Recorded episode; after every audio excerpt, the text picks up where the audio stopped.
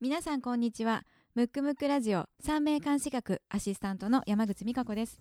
この番組は三名監視学マクトゥーブス代表広瀬真一が三名監視学のフィルターを通して世の中を見てみるをコンセプトに番組を進めていきます。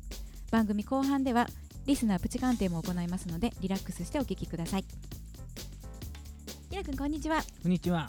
ねえねえちょっとさ 何？今日はどうしてもうんひろくん。うにん。味見してもらいたいものがあってわざわざ私水筒持参しかもなんか 打ち合わせなしじゃないそれ。急に。これさ何何こちょっともらった、はいはなんコーヒー。やねんけど、はい。めっちゃ美味しいのうん。コーヒー好き？あんま飲めへんからちょっとわざと薄いの入れてきてんけど、薄いけど味すごいね。めっちゃ美味しいやろ、うん。どうしたのこれ？なんかさちょっといただいてんけど、うん。なんかコスタリカのうんボルカンアスールっていうなんか青い火山っていう名前のコーヒー豆らしくって、あんまり日本に入ってきてないねんてそうなんだであまりの美味しさにちょっとこれを広くに持ってきたいと思って、なんでどうもなんかさっきあの陶器のそうこコップ持ってこいみいたいになってたから。そうほんでもう一個うん。これさうん奄美のな、うん。奄美。手作り。の黒糖かりんとう。これ超絶美味しくて。じゃあ収録の後そうやね3後で人で三人でいただきます。コーヒーと一緒に。そうやね持ってきてんな、うん。いやありがたいですね。めっちゃ。美味しいやろ、うん。なんかな？もうあまりの美味しさに、やばい弟子入りしたいと思って。そう。なんかそんなこと思う私って、うん。ちょっとうん。今年流行回り、いいね。遠くない？いいね。そうで強引にお勉強飲ませる。の時期でね。そう。そうそう。でこのうん。強引に飲ませるところが、うん。ちょっとあのミカちゃんっぽいね。あの六ゾン中殺みたいな感じなるほど。そうそうそうそうそうそう。飲みながらちょっと今日はやりはいましょうか。あの、美味しいの味わってください。はい。そんな感じで楽しく進めていきたいと思います。えーではムックムックラジオから番組配信日程のお知らせです。音で聞くムック本をコンセプトにリリースしたムックムックラジオですが、毎月第2第4月曜日に配信していきます。次回の配信は6月26日月曜日になります。それでは第19回目をスタートします。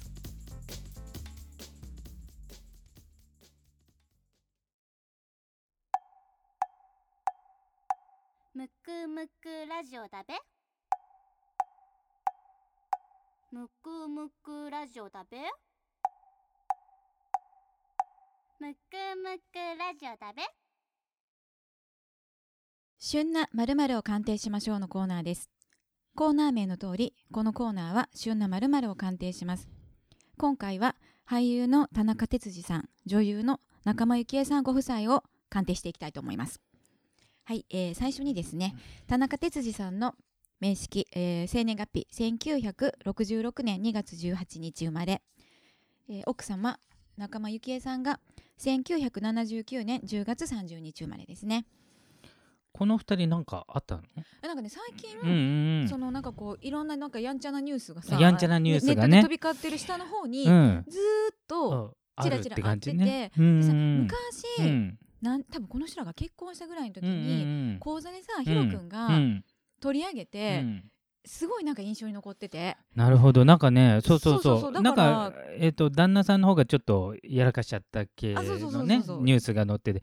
その後そう何人かじ、うんうん。授業でそういえばやりましたよねみたいあなやっぱり？そう。でも全然覚えてなくて。あそうなんや。うん。まあ当たりましたよみたいな言われたんだけど。あそうなんや、うん、まあそれを思い出しなながらねちょっとやっていこうと思うんですけど、まあ、ちなみにあの、この旦那さんうんうん。田中哲司さん哲司さん、うん。あ哲司さんかな、うん、うん、あの最近ドラマ見てる？ミカちゃん。全然見て全然見てないでしょ。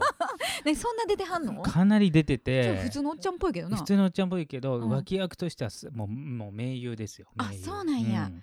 へえで今回のうんドラマ、うん。えー、とは春っていうのかな？春から夏に今やってるうん。やつのうん。一押しがクライシスっていううん。警察の特殊部隊のうん公安か警察というかうん。の,、あのドラマでうん。そのチームのうん。ボスの役ですよ。あそうなんや。でも脇役なの、脇役だけどかなり結構大事な役ね。大事な役大事な役で、うん。しかも同じ今回のドラマでもう一つ違う番組で、うん。それはあの警察の取り調べのうん。ドラマがあって、それのチームのまたボスやってるわけ、だんや。から同じタイミングでほぼ同じポジションの役をやってるっていうね、まあ、珍しいんです。えすごいね。う、ん、えでもなんかキャラはちょっと違う感じのはもちろんキャラは違うんだけどポジション的にはそのチームのボスっていう役割は一緒でだから多分ね今引っ張りだこのあそうなんや、あの俳優さんなんですよ。うん、うまいんややっぱり。うまい。しやっぱ面識見ててもね、まあ、まずちょっとね確かに確かに。あの、うん。まあちょっと話題になってるのは女性関係なんですけどあそうね、まずね面識的うに、ん。もうねこれ役者としてはもう非常にいいっていううんか、キラキラやな。もうこれ以上にないんじゃ、まあ役者としてはね。何度も言うけど、うん。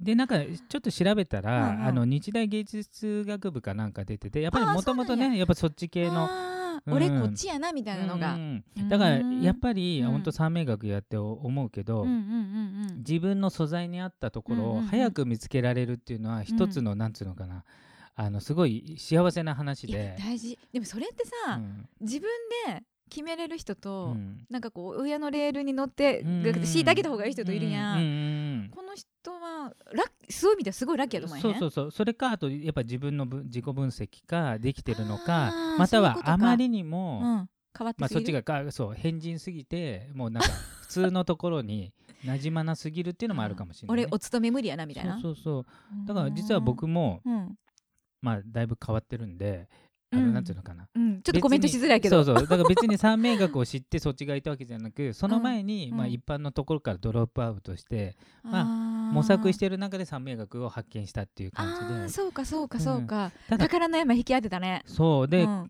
彼も、まあ、非常にやっぱり普通の生まれにしてはだいぶ変わってる部類になるんで だからまあ見つけ、まあ、道は見つけやすいかなっていうね。あそうかもね。ね。消去法でいくとそうそうそうやっぱこっちかなみたいなね。うん。まあ、中途半端にあの現実もできてしまうと、まあ、気持ち的にはねそういう俳優とかそういう特殊なところに行きたいんだけど親が最も反対しそうなとこやもんそう。なまあ普通のこともできちゃうとでもそっちでうん。勝負した方がいいかなってなっちゃうんだけどね、うん。でも彼の場合は、まあ、そこでまあもともと学生の時からまあうん。日大芸術学部なんで、もう最高ですよね、まあ、三名学やってる人の、まあ、陽線言うと、うん。まあ、真ん中流行で、うん。まあ、上もあの陽線でいうと上も流行。で横角方角。この形は要するに 習得と伝伝達が達があるからね。ニコニコある、ううん。んこれはもう芸術とか感性とかね。そうやなはもう非常に向いいてる、まあうん頭の非常にいい人。頭いい良さそうな感じがするよたねだちょっと情緒はねあ不安定なとこありますけど。色気流行がほんとそのままなで絶対頭もいいはずなんで。だからやっぱりそのなんていうんですか？うん？こう飲み込みとか。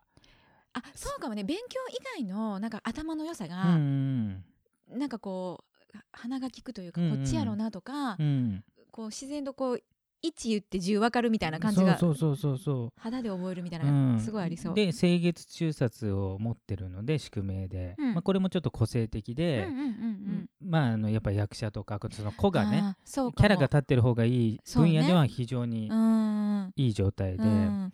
でまあねこんだけ伝達も強かったら、うん。それは口説くのもうまいはず。見習ったら？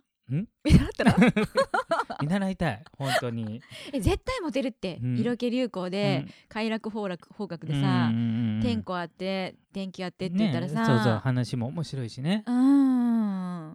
でまあ多分女の人も大好きだし、さそもそも好きやもんな。うんうんうんうん。でちょっとねあのいろいろ見てみると、うん。うんあのまあ結婚されたのが、うん。えっ、と報報道で2014 14年か、ううんん、うん。うん。このタイミングを見てると、うん。まずあの奥さんの、うん。えー仲間由紀恵さんの方が、うんシ記周りの、うん。なんですけど、まあ、うん。シ記っていうのは、あの年運で回るとやっぱ恋愛が強い強い時うん。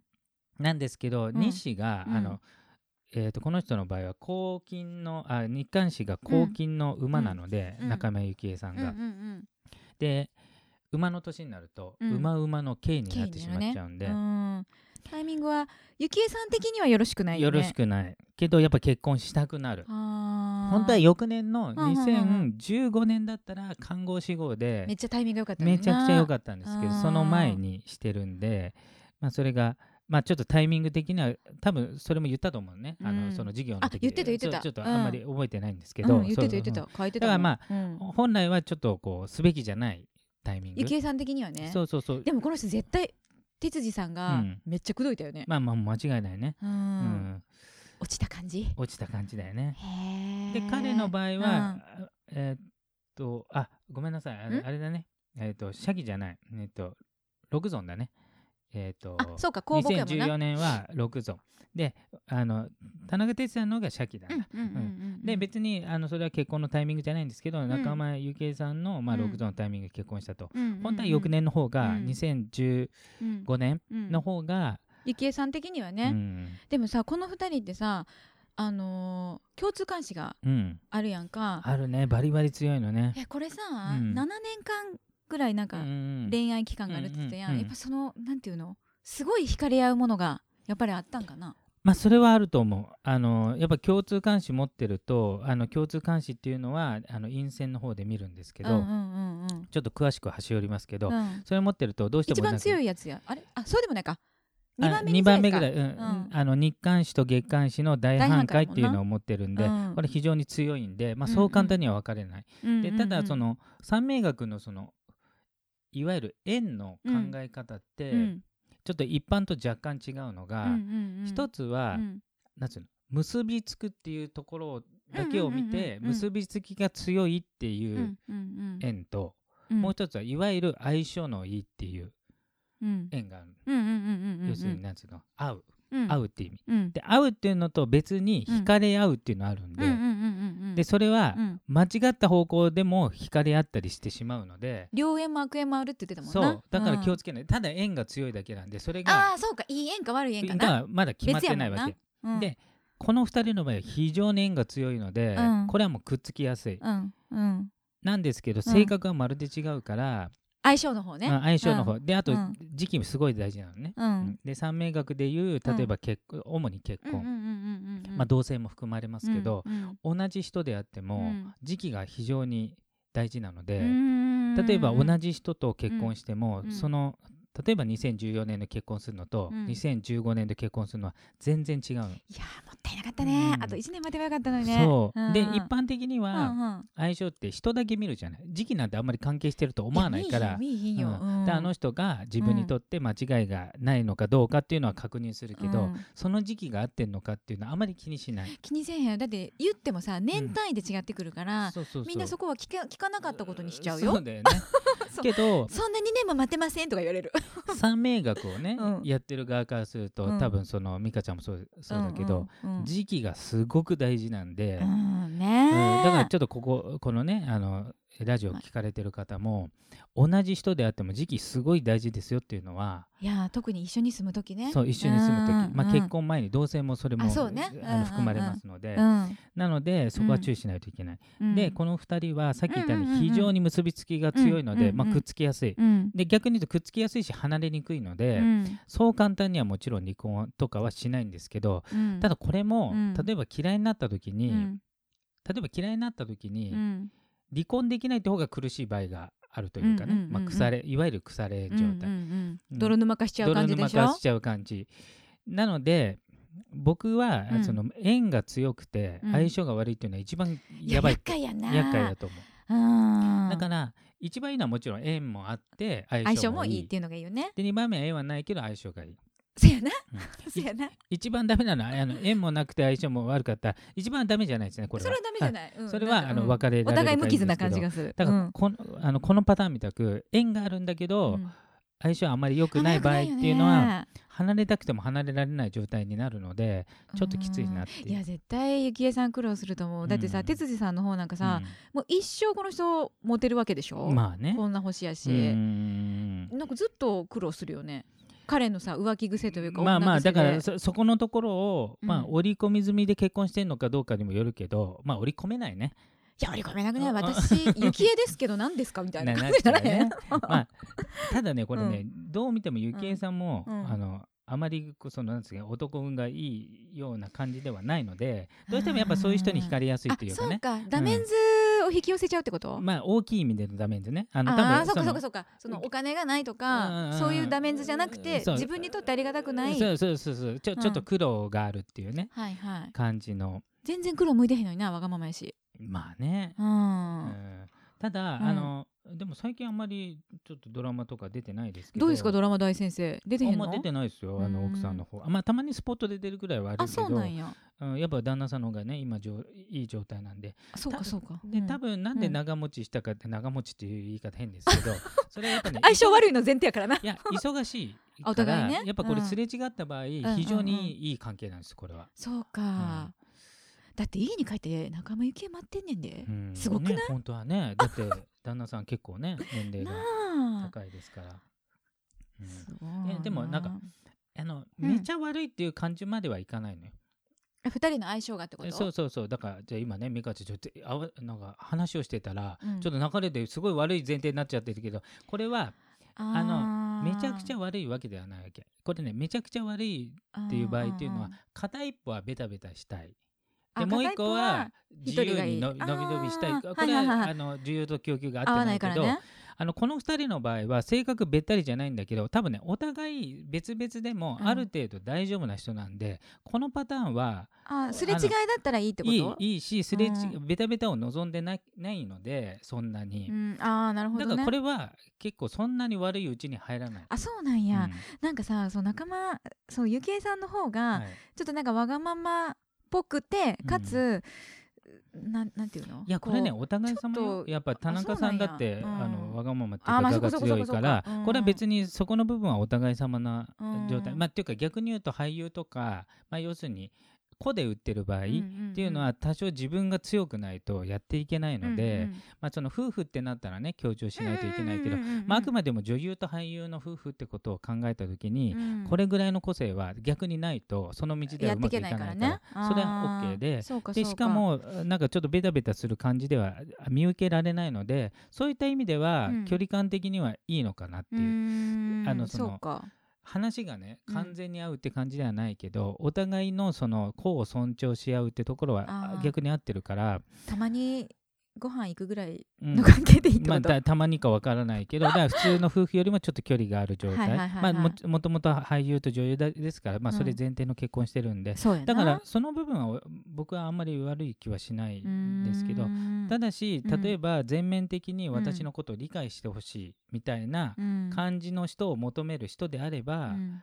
こういう人は選んではいけないんだけど。そうか。だ多分その俳優とか、うんうんうん。そういうなんつうの個のパーソナリティ的に惹かれて結婚したんじゃないかなっていうね。あ。お互いを尊重してね、うん、で、うん。特にその仲間由紀恵さんがこの,、えあの田中さん、うんうんうんうん。旦那さんひもう非常に魅力的あの子としてね。うん。あそのだから家庭的かっていうのは全然違うけれどもうんうんうんうんまあそれがあるからっていうのはあると思うね。そうか。いやなんかこの日韓の状態が、ゆきえさんの方のね、めちゃめちゃ良くないなっていうのがうん、うんいやだからそこもめちゃめちゃよくなくはなくないわけ。はない？うん、そうそう。それはだってここで土であコーティングされてるからそんななにねまあ確かに火力が強くて、うん。まあちょっと三面学習ってる方は、あの日韓が弱すぎるっていうね、うん状態はあまり良くはないんですけど、この、えー中間由紀恵さんの場合は日韓が火であの、まあ、酷されてる状態なんですけど、抗菌がね、でうん。隣が、えー、と香木と木戸っていうものがね、うん。あの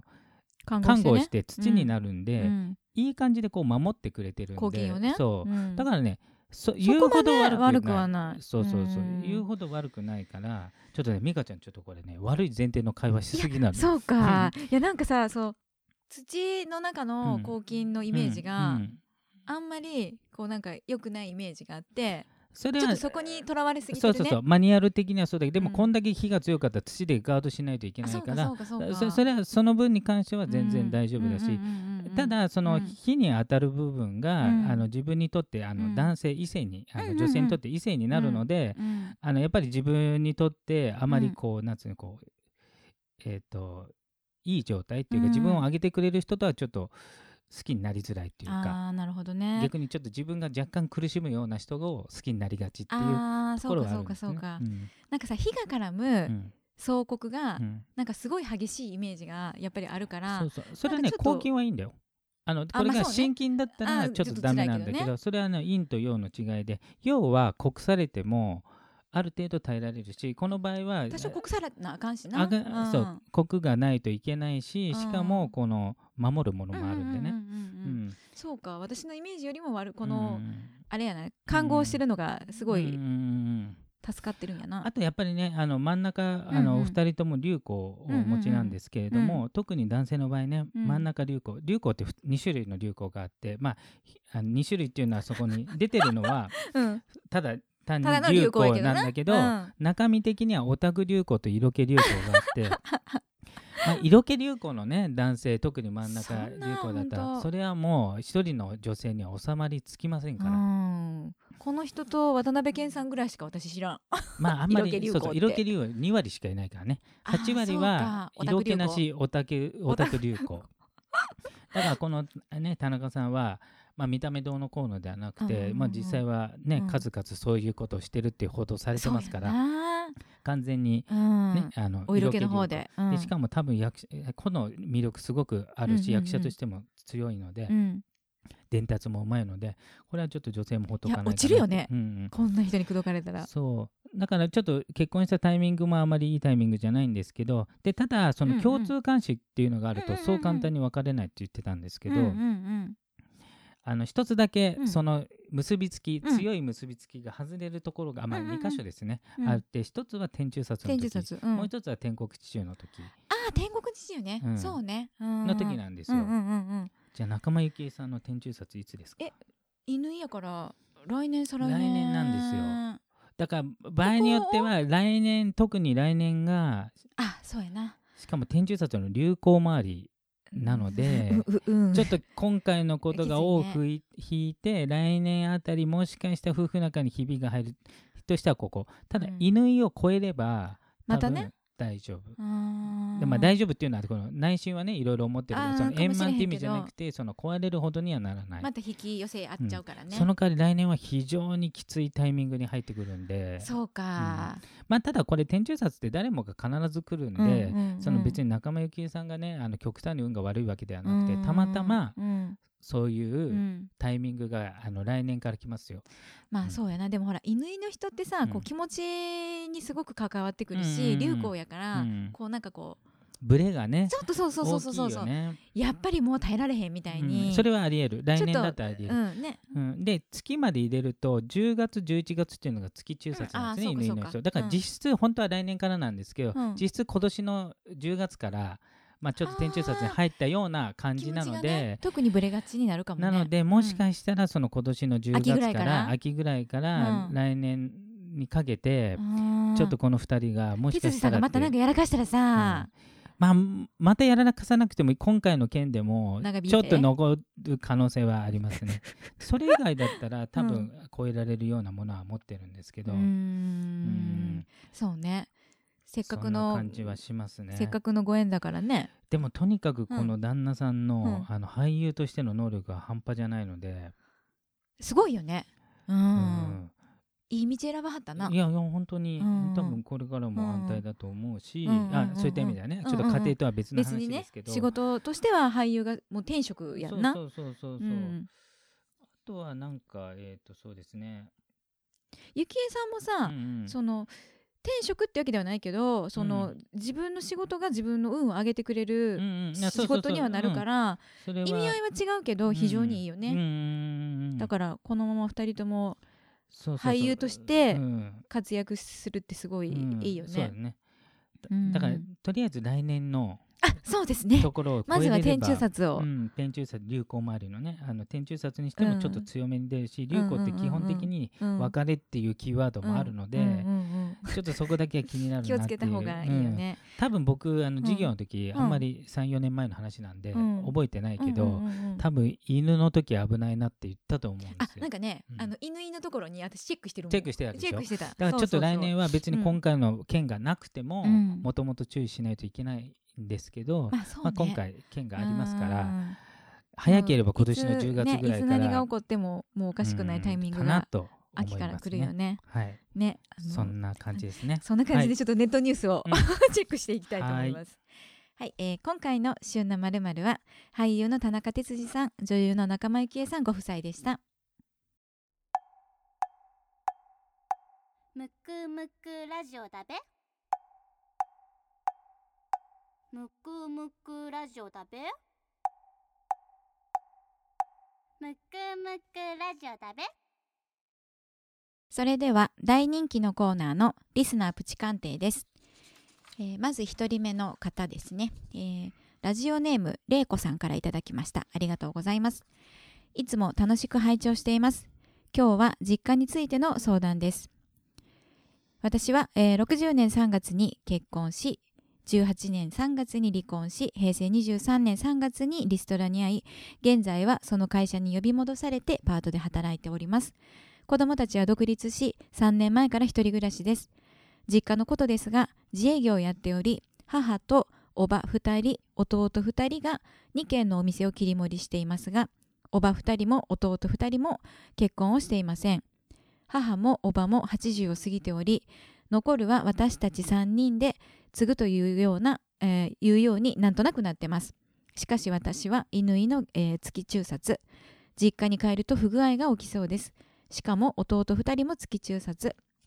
清月中殺ですね。3人で暮らすことができるでしょうか。それともお店を畳んでバラバラになった方が良いのでしょうか。よろしくお願いいたしますとのことです、えーまず玲子さんの、えー陰性の方だけ年間誌から人水の虎心筋のイノシシボドのタツです。先生はい、ちょっとねあのうん。話がちょっと入り組んでるんでちょっと整理をする。と、まあちょっと三名学以前に整理すると、うんうん。これはあれですね、あのお店をうん。継いだ方がいいかどうかみたいな話なんですかねこれは。そうじゃない？いう感じですね。うん。はい、うん。でちょっとあのいろいろねところどころこう乾の月中殺とか書いてあるので、まあ、少しあの勉強された方なのかなと思うんかそんなちょっと感じはするよね。はい。うん。でちょっとちょっとあの一般論で最初に話すと、あの三名学に限らず、うん。世の中の、まあ、ちょっと占いとか人間学、うんうんうん。例えば四柱推命とか、うん。六星占術とかいろいろあるじゃないですか、うんうん。それをなんかある程度、うん。まあ、市販本とかでかじってる人が多いと思うんですね。はんはんはんあの細木和子さんの本とかせえもんな。そうそうそう、うんでそれがもちろん全部は嘘を書いてあるわけじゃないし、本当のこともあるけど、うんやっぱりだいぶ薄まったり違うのでまああの確かに。ちょっと解釈がだいぶちょっと怪しい解釈をしてるねあそれはちょっと感じるね。この質問が文章だけ読んでるうんと。でまず「乾の月中殺」って書いてあるんでこれあのつあの宿命で月の清月中殺っていうのを持ってるっていうことなんですけど、あのこれを持ってると継がない方がいいっていうのは確かにあるけど、まあそこだけ見るとあってはいるよね。家族バラバラになるってことはないですし、実際これを見てるとうん弟2人がすでに月中殺を持っててすでにお店で働いてるけど、うんお店がバラバラになってませんからそうね。そうです別にね。新たに1人が加わってバラバラになることはないんで、そね。そこはちょっとね。最初にちょっと。と正しておくと、うんなのであのえー、ともしそそういうのでねあの、うん。人生に参考するのであれば、うん。もうちょっとこう専門書的なものを読むか誰かに習ってからじゃないとうん。逆に自分の自己判断怖いよね。怖いかなっていう。うん。前ねあの三名学でやりましたあの、うん。長友さんとうん。平愛理さんも、あそうやな。いろいろな人に聞いて、あのそのタイミ年はよング見てな？よくないからうん。1月に、待ってもらいましたとか待ってもらいました。でも1月ってよく考えたら前の年じゃんっていうツッコミ多分入れたと思うんです。心の中で私たち全員突っ込んでたね。だからそういうのもあるので、まあ、そこはちょっと、あの気をつけた方がいいのと、うん。あとはあのええーとこの文を読んでてね、うん。でまずこれ継がないといけないことなのか、まあ、継がなくていいのかっていうところがあると思うんですね。そもそも論とそもしてさ。そも論として。でお母さんと、うん。あのおばさん？おばさんが80を超えてるので、うん。まあ、それを機にうん。うん例えば今のお店がうん。繁盛してんであれば別にまずその、まあ、三名学以前で続けていく価値はあるよね。価値はあると思うけどうん。もともとちょっとうん。まあいっぱいいっぱいの状態であれば、うんうんうんまあ一般論的には継がない方がもともといっぱいいっぱいだから別の道の方がいい,、いいのかなと。うん。うんただちょっとこの分だけだと絶対継がないといけないのかそれとも選べるのかっていうのがわからないので、うんなんかお店の状態とかその経営状況とか何してはるかんとかな、はい、で一応書かれたように清月中殺っていうのを持ってる場合は、うん。できるだけ自分の独自の道の方が本来はいいんですけど、うん。かといって、うん。あのそのえっ、と例えば継ぐべきものを絶対継いじゃいけないっていうわけではないんですよ。うんうんうんうん継がない方がいいんですけど、うん。で今回の場合みたく例えば、えー、と母とおばが、まあ、80過ぎてるということは、うん。まあ、す後々引退するわけですから、ん。そうした場合は全く問題ないですね。あのあ引退してからね？そう引退してから。その後にね。で,しかもさっきも言ったように、うん。お母さんとおばがいる状態でん。すでに月中殺の2人がもう入っちゃってますから。あのな。ので もしそれが作用するんだったらそのお店が潰れてるっていう理論になって、で今、うん。続けられてるってことは、うん。えー、と月中殺を持って継ぐ場合2個可能性があって1つはその事業そのものがあまりうまくいきづらいっていうのと、もう1つうんはそのその事業がうまくいってもその月中殺を持ってる側がうん。幸せを感じにくいっていうか、そのことに力がこう出にくい私こんなんしたかったはずじゃないのに、うんみたいなね、なのでじゃあちょっとなかなかなりますけど結論を言うと、うん。まず、うん。あの継がないといけないのであれば、うん。もう考える余地がなくて継がないといけないわけですからどうぞやってくださいなるよねこれはもうやるしかない、うん。でどっちか、ま、迷える迷えるはいはい。っていうか、はい選べるであれば、うん。別の道の方がいいんじゃないかなと、ねうん。で別に別あのもし継がないといけないので入ってバラバラになるってことはないですから、うん。それはちょっとう考えすぎえなので、そこはあんまり気にしなくていいかなって。ねなんか弟さんたちと3人で暮らさなこの店ができひんのかとかさ、うん、なっちゃうんで。なんかちょっと考えちゃうよね。うんまあももちろんばバラバラで通ってて要するに職場だけ一緒のだけね方、が、うん、やるとかまあいいんじゃないかなっていう。まあ年齢的にもやっぱり長くねあの別々で暮らしこれ別に三名学じゃなくても、うん今更さえー身内とはいえでね。ねってなっちゃうの。なうん慣れとかもあるので、うん。あまりお勧めしないかなとは思います。ね。はい、はい、えーではもう一方ですね、はい。ラジオネームさきさんです、えーメッセージです。こんにちは毎回皆さんのお話を楽しみに聞かせていただいています。特に美香さんの関西弁は学生時代を思い出して懐かしく思っています。ありがとうございます。私も三名学の本を買って少しですが勉強してみました。えー私は1985年11月23日に結婚し86年11月3日に長男が生まれました。多少の問題はありましたが順調な生活を送っていると思っていました。ところが2001年に突然夫が家を出て行き2005年に正式に離婚しました。私は生まれながら左の手と足に障害を持っております。体的な問題もあり2003年くらいからパートや県や市の嘱託職員そして今は、えー知り合いのところでパート勤務をしております。不自由な手ではありますが子供の時から歌が得意でしたので大阪音大の短大を卒業しピアノもそれなりに弾きます私も10年以上一人でやってきましたがやはりパートナーが欲しいと思うようになりました。去年は熊本地震があり一人でとても怖い思いをしました。地震のこともあり一人でいることがより不安になりました。これからパートナーに恵まれる可能性はありますでしょうか？どうぞよろしくお願いいたします。とのメッセージをいただきました。なるほどあのまずあの、まあ、未来はね決定してないっていうのがあの三名学とかうんうんうん。中国系の考え方なので、うんうんうん。あの全然恵まれる可能性あるし、うんうん。時期的に言うとちょっと見させてもらったら、うん。2020年うん。がもうものすごく強いタイミングで、うんうんうんうんで2122までこの3年間は非常に強い状ね態になってるんで恋愛運がうん。ね、だからここを目指していかれるのはいいかなと思いますね。でうん。ただあのもともとそのえっ、となんていうんですかねあの恋愛運とか、うん。結婚運と言われてるものが、うんうんうんなんていうんですかねこう自然体でもうん。結婚しやすい人、恋愛しやすい人と、うん。やっぱちょっと努力を要する人がいて、うん。そこはあの、うん。まあ、いつもねラジオ聞かれてる方は言ってますけれども、うん。あの不平等な状態なんですね。あの全員が同じところじゃゃない、そそれはもちろんけけ、えー、と結婚に限らず健康とかね、うんあのいつも言ってるようにすごく節制してるけど、うん。やっぱ体が弱い人と暴飲暴食してても体が強い人がいるので、そうね。あのそれはもともとのもともとののベースが、うん。あの強いとこも弱いとこもあってそれは平等ではないので,、でさきさんの場合はやっぱ恋愛と結婚、特に結婚を維持するっていうのに非常うん。にやっぱ努力を要する方なので、モテそうだけどうね、んなのでやっぱり結婚を維持するってなった時に、うん。自然とうん。ななんとなくなんつうんですかねうまくいくっていうよりもやっぱりうん。自分は努力がそこは必要だっていうね、普通の方よりも。うん。でタイミング的には2020年21年22年ってこのうん。3年間非常にいいし、うん。特に20年はもう最もいいタイミングだとは思いますけど、でその後の例えば、まあ、結婚をするしないとなった時に、うん。結婚が自体ゴールではないので、うんそこからスタート一緒の生活をしていくってなった時に、うん。やっぱりそこで波風立つことが多いと思うので、そこはうん。でやっぱりそこはお互いの自立だと思うんですよね。でもさもうん。う、もう大人やから、うん。まあなんていうのそのパートナーがあのできる、ま、恵まれますでしょうかって、うん。そのがっつり結婚生活っていうかさ一緒に住むとかじゃなくても、うん。ちょっと距離感を持ってうん。住むような感じでさ、まあ、がもし理想だしいそうよね。あとはやっぱりおお互いそのなんていうんですかねこう結婚してよかったってなる場合、片一方に例えば自分がね、うん。あのまあ別にさきさんに限らずだけど、うんうんうん。女性でよくありがちなのは、ん。一人でいついえー、と生きていくのがちょっときついと、うん。誰かいたらって気持ちはわかるけどそれでもたれかかったら、うん。じゃあ男側の視点で言うと、うん。結婚してただこうもたれかけられた場合、うん。する意味あんのかってなったりしますよね。なんかさなんつうの？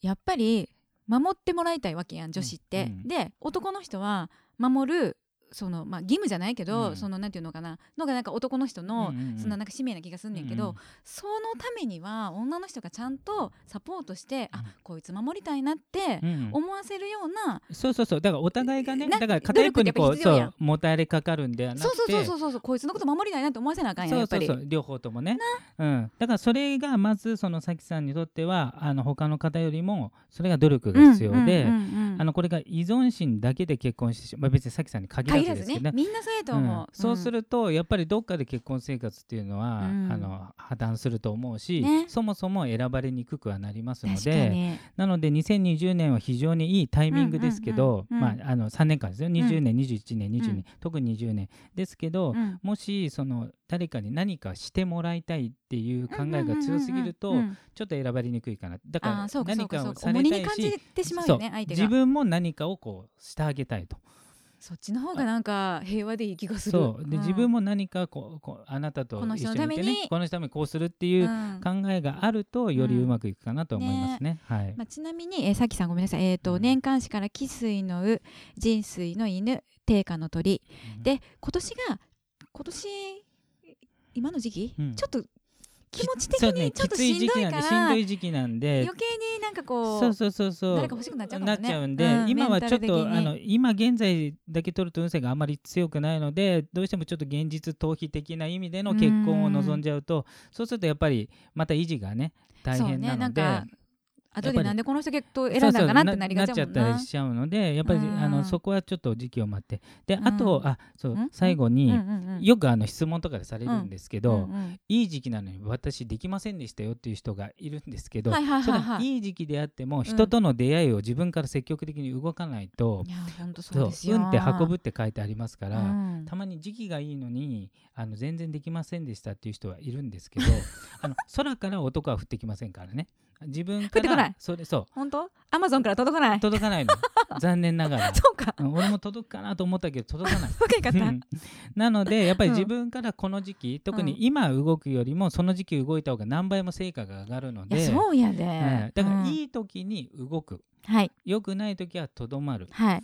ていうことですけどいい時に何もしないと、結局いい時は来ないみたいなことになってしまうので開運シーンよね。運が開けへんよな。そう運が開かないので、うん。2020年はものすごくアグレッシブに動かれることを、うん。あのおすすめします。ね、はい。本当に本当にいいご縁があるといいね。はい、はい、えーこのような形でプチ鑑定を行っております。全員を鑑定することはできませんが我こそはという方は番組ホームページにあるリスナープチ鑑定専用フォームからお申し込みくださいむくむくラジオだべ。むくむくラジオだべ。むくむくラジオだべ。